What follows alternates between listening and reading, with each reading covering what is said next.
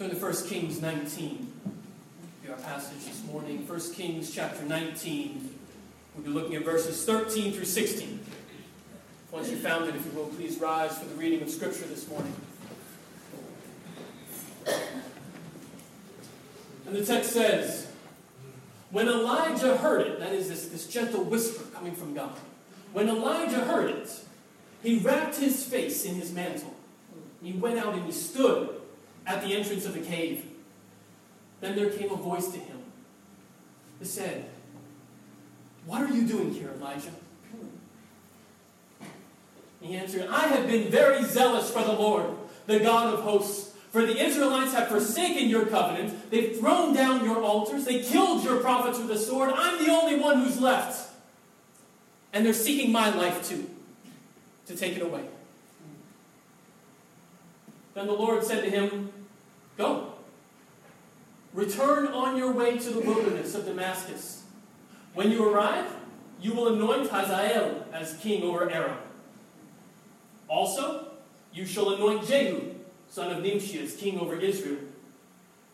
And you shall anoint Elisha, son of Shaphat of Abel Meholah, as prophets in your place. The word of God to the people of God. God. Thanks be to God.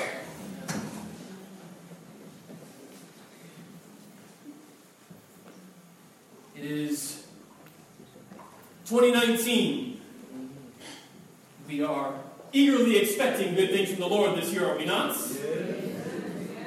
It is the beginning of a new year, a time in which we come before our God, seeking, thinking, contemplating what He has in store for us. Amen? Amen. It is 2019. Is anyone looking for a year of breakthroughs this year? It is 2019. Is anyone looking for a year of new hope this year? 2019. Is anyone looking for a year of deliverance this year? A year of strength this year? A year of blessings this year? It is the new year, my friends. What are we looking for this year? It's 2019. What calling does God have in store for us this year? We all know God has a calling for us, right? We all know that God has a mission out there for us, right? Yes, it's 2019. What mission has God called us to this year? Has anyone been thinking about that these last few weeks? You know what I find interesting? Sometimes when I think about what mission does God have me on, what mission has God called me to in this world, the, the strange thing, I don't know why I do this, I, I tend to think about it very individualistically. What mission has God called me to? wonder how things would look if I considered what mission has God called us to? What mission has God called us to one fellowship this year? As a community, turn and tell someone we're on mission. Turn and tell someone else we're on mission. When they see challenges, we see opportunities. Why? Because we are on friends, when they see problems, we will see possibilities because we are on. It does not matter if we are passing through the fire or the flames, we will not be deterred because we are what? Amen. You see, my friends, the, the interesting thing though is sometimes when we have this sense of walking on mission with God, we have these popular conceptions of what that looks like. The idea that God has somehow given us the answers that we are going to bring out to a hurting world. Sometimes when we think about ourselves walking on mission with God, we think about ourselves as walking in confidence with God. We are confident in the calling that God has called us to. But what we find in this passage today is that that's not always the case. You can still be on mission even if you're not confident. You can still be on mission even if you're not sure. You can still be on mission. Turn and tell someone, we're on mission. We're on mission. See, my friends, throughout this year, I've been thinking about the prophet Elijah. I preached on the first part of 1 Kings 19. It was actually my first sermon here about a year ago. It was February of 2018. And, and all that time, I haven't come back and preached on Elijah, but all that time I've been thinking about it. And one of the reasons why Elijah stands out to me uh, is, is so striking is that we see him when he's on the mountaintop and we see him when he's in the valley. And here's the thing is sometimes when we talk about the prophets, sometimes we like to talk about the prophets when they're on the mountaintop. When we talk about the prophets, we like to talk about them in times when they look confident. In times when they are these towering pillars of the faith. They're the examples we want to live up to. It's like these snapshots of the highlights of their moments. But the truth is that so much happens in the lives of the prophets in between those mountaintop experiences. It's like it's like when you're flipping through a photo album, family photo album. Do people still use photo albums these days? We, we still have photo albums, right? I don't know. I mean, they say everything's going online, and like I know we have these social medias and stuff, and Facebooks and Instagrams. I don't know, but we, we still have photo albums, right? Okay, just want to be sure. I mean, we've got scrapbooking stores, so someone has to keep them in business, right? Okay, so we still have photo albums. Look, for you young people, okay, when, when you go to grandma's house, they have these books with pictures with people's faces. It's the original Facebook, okay? It's like when we look at the photo albums and, and we see people smiling, right? You see mom and dad smiling, you see grandma and grandpa smiling, and you flip through these pages, and man, these, these people's lives, they look so happy. But you look at the dates and you realize, well, man, they're, they're smiling there on, on grandma and grandpa's anniversary, and, and they're smiling here six months later at Christmas. But the truth is that a lot happens in those six months between those smiles, doesn't it? And it's not all smiles in between those snapshots. We can walk through a lot of valleys in that time. There are a lot of tears shed, a lot of frustrations. And if we just look through that picture book, you know, it, it can look like they, they were so happy all the time. We could miss the things that happened in between those mountaintop experiences. And that's what we do with the prophets sometimes. We talk about Moses when he's standing there and saying, God, or and saying, Pharaoh, let my people go. Okay, we talk about Elijah when he's calling down fire from heaven. We talk about Jeremiah when he's standing before the emissaries of kings. We talk about the prophets when they look very prophetic. But what happens when they come down off that mountaintop? Sometimes they can look remarkably ordinary, can't they? And that, that's what fascinates me about Elijah, is that we see him on the mountaintop and we also see him in the valley. We see so much of Elijah in the valley, and here's the reason why. Because that's where his mission is. That's where his calling is. When I preached on the first half of 1 Kings 19, I looked at the things that drove Elijah from the valley to seek his God on that mountaintop. And, and we all do this. We all have these moments in our lives when, when it just feels like we've been walking in the same valley for too long. We all have these moments in our lives where God is good and beautiful and just seems distant. It, it's not like I intended to walk away. It's not like I intended to take a break. Maybe I just got busy. And I wake up one day and realize I just don't feel that presence. We all have that experience. And the truth is that for many of us, we live our life in that valley far more than we live our life on that mountaintop. That's just the reality.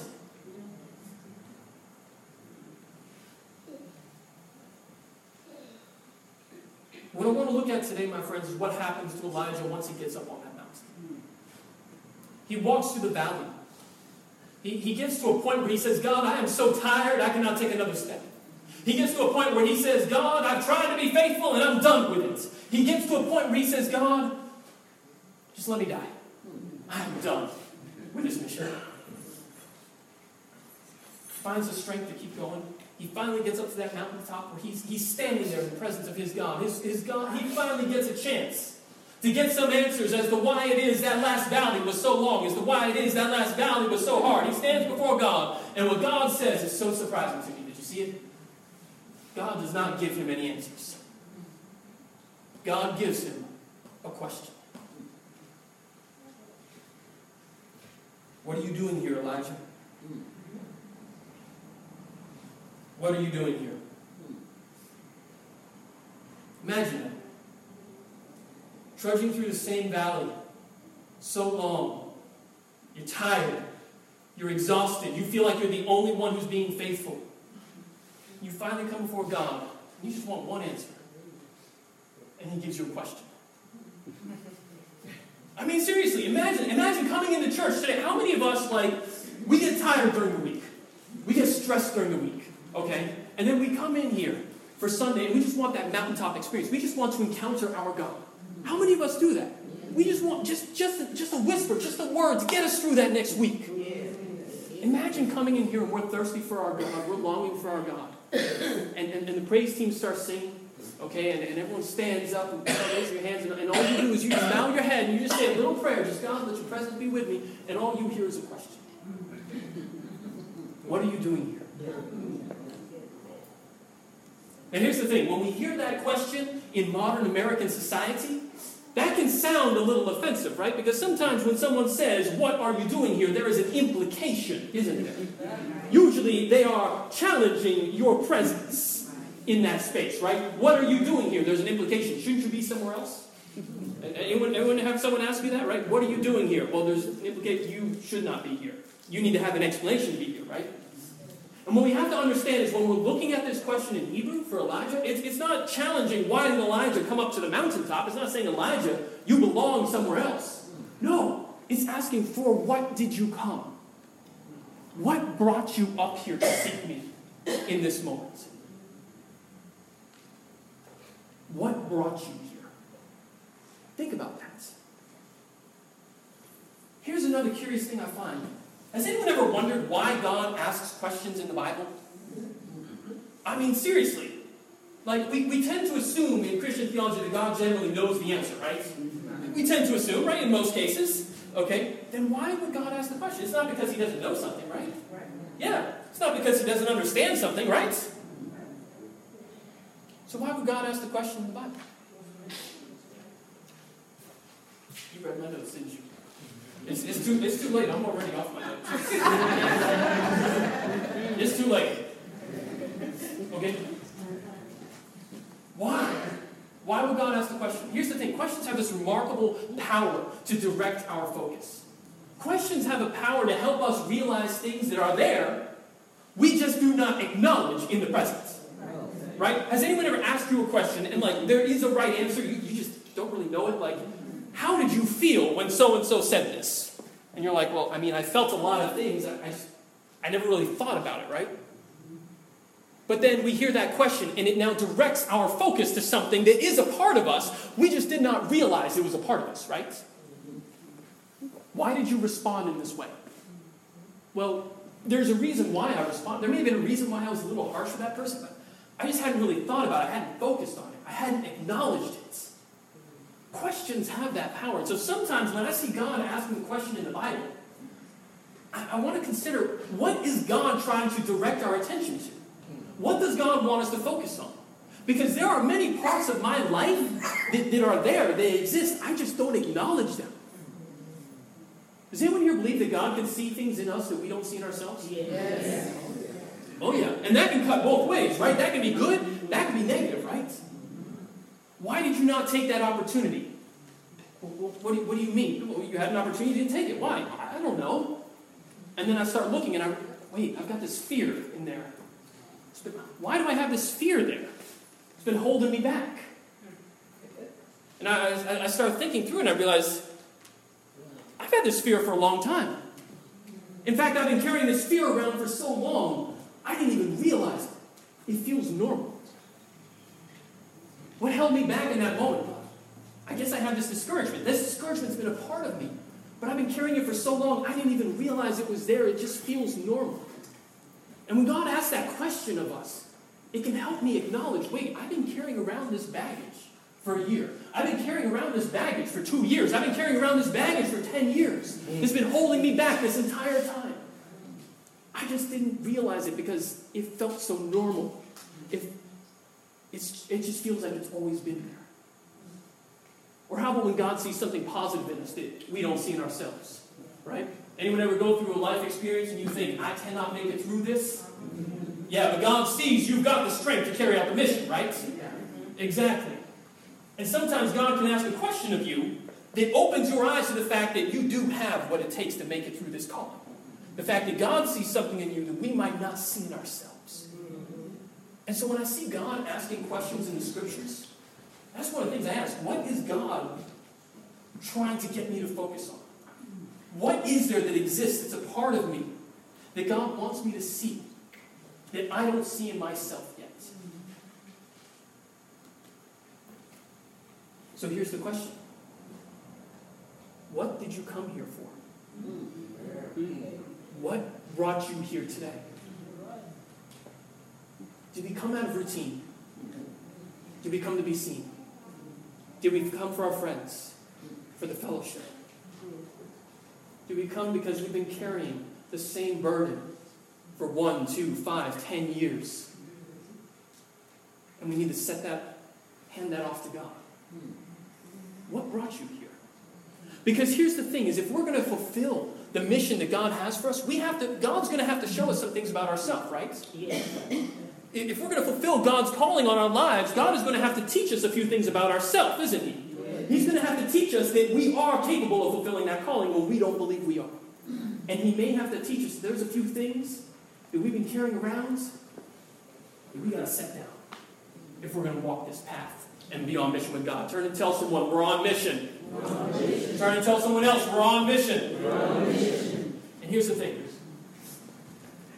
God asked this question of Elijah What are you here for? What brought you here? And you know what we find out about Elijah? You guys see that in the text? Elijah was remarkably discouraged. Here's what Elijah says. Verse, where is this? Uh, where is it? 14. Here we go. I've been very zealous for the Lord, the God of hosts. For the sons of Israel have forsaken your covenant. They have torn down your altars. They have killed your prophets with a sword. And I alone am left. And now they're seeking my life too. Elijah comes up to the presence of God. God says, What brought you here? And here's what we've learned is that Elijah had been carrying around a lot of discouragement. Elijah felt really alone. And let me tell you guys something. There are few things that can be more detrimental than discouragement that we do not see in our own lives. It's one thing to carry around discouragement. It's another thing to be discouraged and not realize it. I I had a pastor tell me one time, he, he said, the most uh, dangerous trick the devil can play on you is make you think he's not there. Anyone hear that? Hear that before? Yeah. Yeah. The most dangerous lie is one that you don't realize is there because we don't acknowledge it. And we carry through our lives, and that lie can direct our lives, that lie can influence our lives. We don't even realize it. God is calling forth something from Elijah that was a part of who he was. It was a burden he was carrying, it was discouragement, but it wasn't even true. You know, you read elsewhere in the text, we find out there were plenty of people who were still faithful to God in this time. But Elijah didn't see them. He still felt alone in his calling. I mean, have we, have we ever been in a place where we feel like we're the only ones that are fulfilling the calling? I mean, have you ever been in a place where we feel like we're the only ones that's taking this seriously? Yes.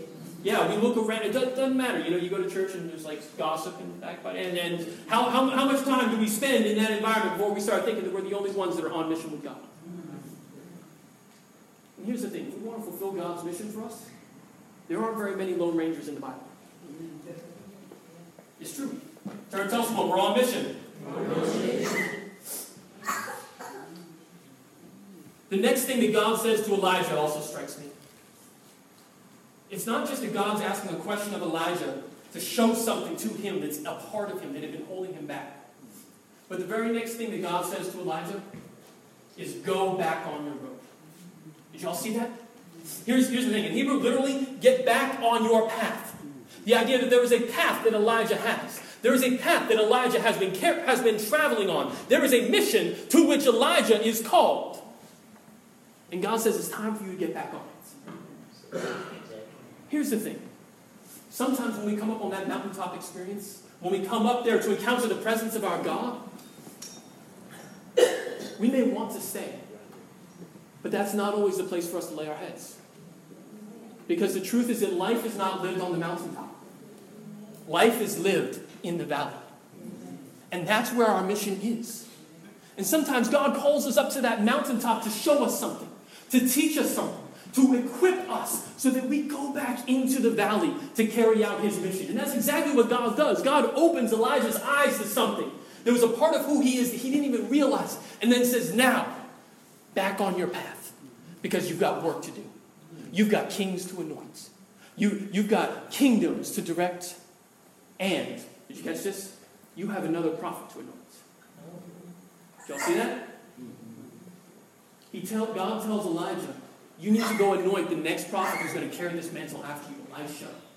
And that's one thing we have to realize if we're going to be on mission with God, is that the mission is bigger than us. We have to understand that the mission is bigger than me, the mission is bigger than my efforts.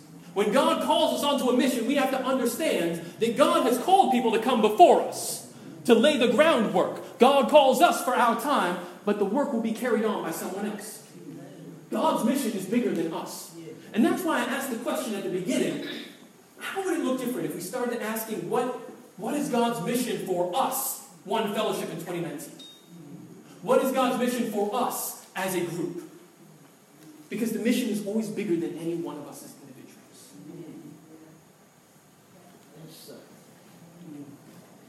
When I read this passage, it, it, it, it almost goes against all the things that I would assume a prophet is. I assume a prophet's going to be confident in his call. And it doesn't look like Elijah's very confident. I would assume that a prophet is, is going to come before God, you know, learn some lesson. And keep, I wouldn't assume a prophet's going to come before God and complain. In this moment, Elijah just doesn't look very prophetic. And you know what strikes me is God says, You still have a mission. Because here's the thing God, God works through flawed human hands. Sometimes I start thinking, wait, well, God, God's not going to work through me because I, I, carry all these flaws with me. God's not going to work through me because I have all these burdens that I carry. God's not going to work through me because I'm like driving a boat with the anchor down sometimes. But we look at every one of these prophets and we realize they were human just like us. How many of you guys know God is bigger than our shortcomings? God is bigger than our complaints. God is bigger, okay, than our failures. And just because we carry those around doesn't mean that God's going to stop the mission. God will still work through us the same. We come up, God opens up our eyes to the fact, you know what, we're carrying baggage, God says, all right, you still got a mission to fulfill. You still have a purpose in this world.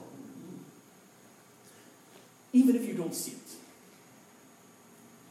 There's this famous old rabbinic story about Rabbi Baal Shem Tov. His name was Israel ben Eliezer. He's a famous rabbi.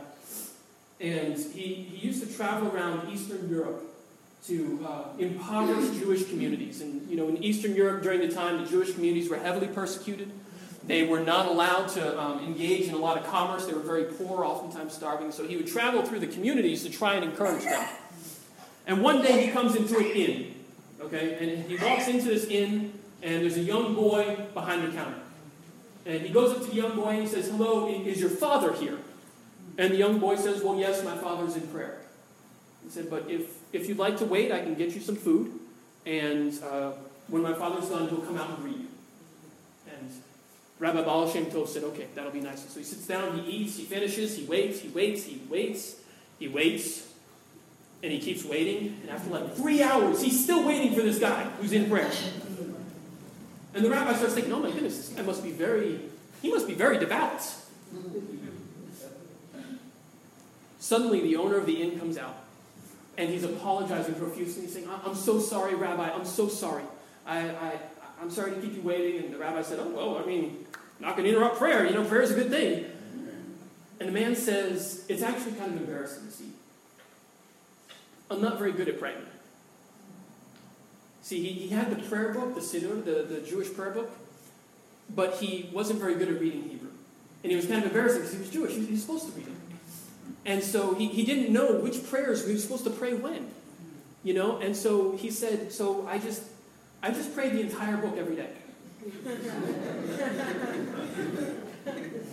Keep in mind, like if you ever flip through one of these books, okay, there's there's like these are the prayers for Passover, these are the prayers for Yom Kippur, these are the prayers that you only say once a year. He did it every day. And the rabbi's like, oh my goodness, like that's devoutness. But uh, the rabbi, of course, he's a rabbi, so he says, I can help. All right? And so he sits down with the man and he starts tra- uh, telling the man, here's how you use this prayer book. Here's when you use these prayers. You say this prayer when you wake up. You say this prayer when you go to sleep. You say this prayer only once a year, once. Okay? And he's writing on little strips of paper in Yiddish so that the man can understand. He's putting them in the book. Okay? And the man's just so excited. He finally learned how to pray the right way. So he closes the book, he puts it up on the bookshelf, and uh, he, he says his uh, farewells to the rabbi. The rabbi goes on down the road to teach the next family he finds. And as the man is cleaning up, he's sweeping, and he bumps the bookshelf. And that book falls over, and all those notes fall out. And the man's just devastated. He says, No, I, I will not accept this. I have been an embarrassment for my entire life. I have not known how to pray. I just have a rabbi who teaches me. And now this happens. He says, No. He, he grabs the book, he grabs the notes, and says, I'm going to ask this rabbi to teach me once again. He puts it in his bag. He runs out to the road. He says, okay, I think the rabbi went that way. And he takes off as fast as he can after the rabbi. And after hours, he, he comes up over a hill and he sees uh, down in the valley the rabbi coming up to a stream. And he thinks, oh, thank God, I finally caught him. Okay, and he looks and the river's flowing, you know, and uh, there's no way to cross the river. And so he thinks, okay, the rabbi is going to have to wait. I'm going to catch up to him. And then, to his amazement, he looks and the rabbi reaches into his back pocket, pulls out a handkerchief, puts it on the floor, okay, or on the water, and steps on the water and glides across the river.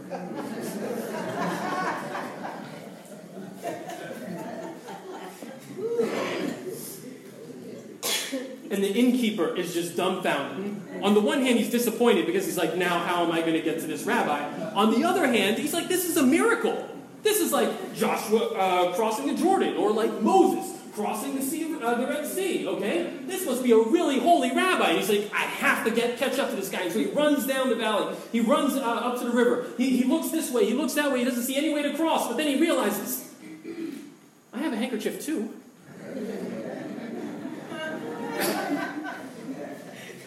And so he gets out his handkerchief and he puts it on the water. He kind of looks at it. He steps and lo and behold, he glides across the river as well. And so he gets to the other side, he picks up his handkerchief, it's a little wet, but he puts it in his pocket and he takes off running into the forest to catch up to the rabbi. And he's shouting, he's saying, Rabbi, Rabbi, please stop. Rabbi, I need you to teach me to pray. Rabbi, I'm so. And the rabbi is walking through the forest like, who the heck is calling me? And he sees the innkeeper coming up. The innkeeper comes up to him all out of breath, and the innkeeper says, Rabbi, I'm so sorry. I knocked the book over. I, I, just please teach me how to pray. I just need to learn how to pray the right way. That's all I need, okay? He said, I've gone through enough of my life not doing it the right way. And the rabbi stops and says, Wait, how did you get across that river? And the man said, Well, I, I saw what you did with the handkerchief, and so I, I did the same thing. And lo and behold, a miracle happened. I got across the river. And the rabbi took the book, closed it, handed it back to him, and said, You should keep praying just the way you are. God is perfectly pleased with you.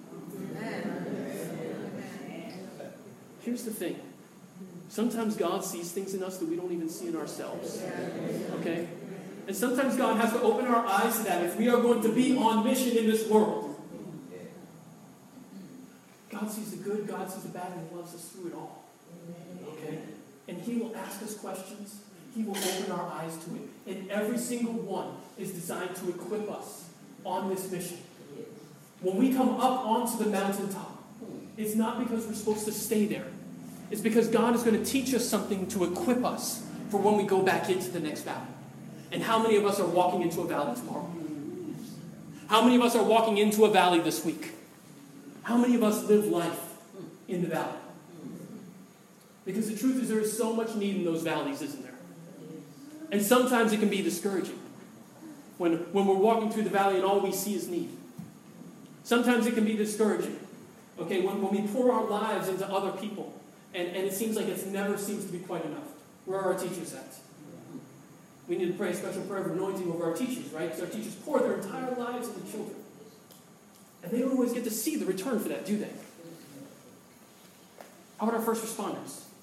Police officers, firefighters, paramedics.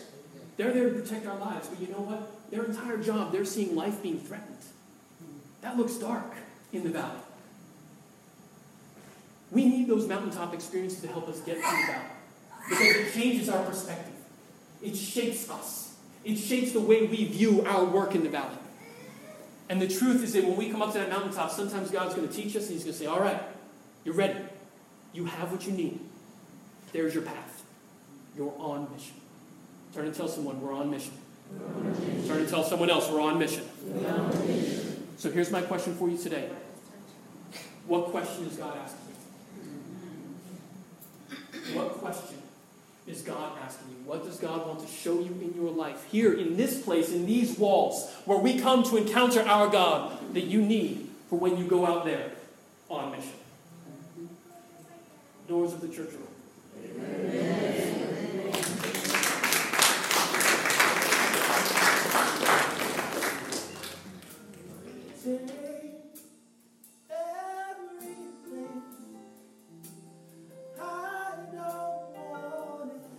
Hi, my name is Nicholas Wurse.